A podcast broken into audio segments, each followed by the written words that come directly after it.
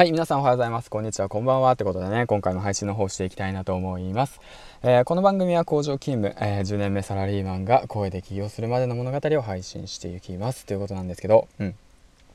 えー、っとね、育児休暇を取得して、で、今日初めて工場勤務に戻って、で、そこでね、感じたことについてね、話していきたいんですけども、まあ、興味ある人だけね、聞いていただければいいんですけど、うん。あの、まあ、会社にね2ヶ月ぶりに戻りました、うんまあ、すごいね。結構ねやっぱり緊張しますね、うん、勇気いりますよ。どういった状況なのかわからないし仕事の状況もね把握できてないし、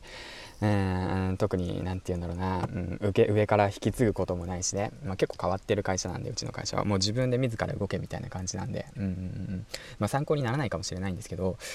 まあそうですね、うん。あのねその環境はねそんな変わりません。はい。変わりませんでした。僕の場合なんですけども、うんうん、だからその仕事がねどうこうとかね。えー、っと救急取りたいからどうこうかだからねとか言って不安だからどうこうかねって言って悩むのはすごくもったいないことだなって改めて思いましたね、うん、戻ってきてでああだこうだ言われてたけども戻ってきたその瞬間っていうものはやっぱその時じゃないとわからないけれども、うん。まあ、会社は会社。自分は自分。そういった形でね割り切ってあの自分のやりたい方向へ向かってね行動していくのがベストだなって本当に思いましたね、うん。まあ、この先なんですけども、まあね、この工場勤務、うん、いつまで続くかわからないですけども、でもその中でもね、自分の時間を作り出して、で、そこからね、えー、っと、まあ、自分の武器ですね、スキルを生かしたものを、えー、作り出して、これからもね、えー、っと、発信活動をしていきたいなと改めて思いましたね。ということでね、まあ今日も完全に雑談なんだけど、まあね、どうだろうな。うん、まあ、帰ってきてね、びっくりしたことだね。工場勤務戻ってびっくりしたことを挙げていくと、うん、人がめっちゃいない。人がいない。人が全然いなくなっていたっていうことと、まあ当たり前ですよね。コロナの影響で生産台数が減っているんで、人が全然いないっていうことと、あとね、みんな残業したがるんだなって思いましたね。ちょこっとお話聞いてましたけど、うん、昨日もね、8時まで残業してたみたいで、うんって思ったんですけど、うん、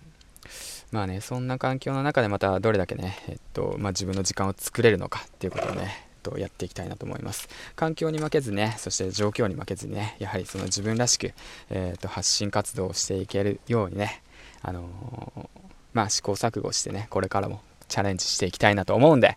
これ聞いてるリスナーの皆さんはね、新しいことまたチャレンジしてみてください。それとね、育児休暇等をね、取得したい、あと発信活動してみたい、音声、ラジオしてみたいっていう方はね、ぜひトライしてみてください。自分のことをね、発信するってことはなかなかね、やっぱハードルが高いものかもしれないですけど、するかしないかによってやっぱ変わるんですよね。発信するかしないか、育児休暇を取るか取らないか。うん、だから、ま、そういった形で、まあ、決断した時決断の時が来た時に、あのー、まあ、自分がね面白いなって思う方向へ進んでいってほしいなと思います。はいってことでねえー、っとまあ最後にじゃあどうしようかな。今日持ってきた本でも紹介するか。えー、っと隙間時間使って読書しようと思ってるんですけど今日ね隙間時間を取るタイミングがまだ分からなくてねそれそうっすよね。2ヶ月ぶりに仕事来たん入ったんでやってるんでどのタイミングで休憩取ればいいのか分からないんで読めてないんですけどこちらですね。笑わせる技術。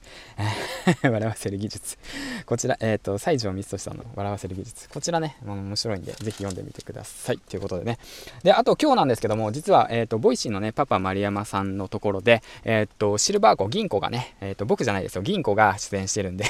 もしよかったらね聞いてみてください。あのキャラ編ですね。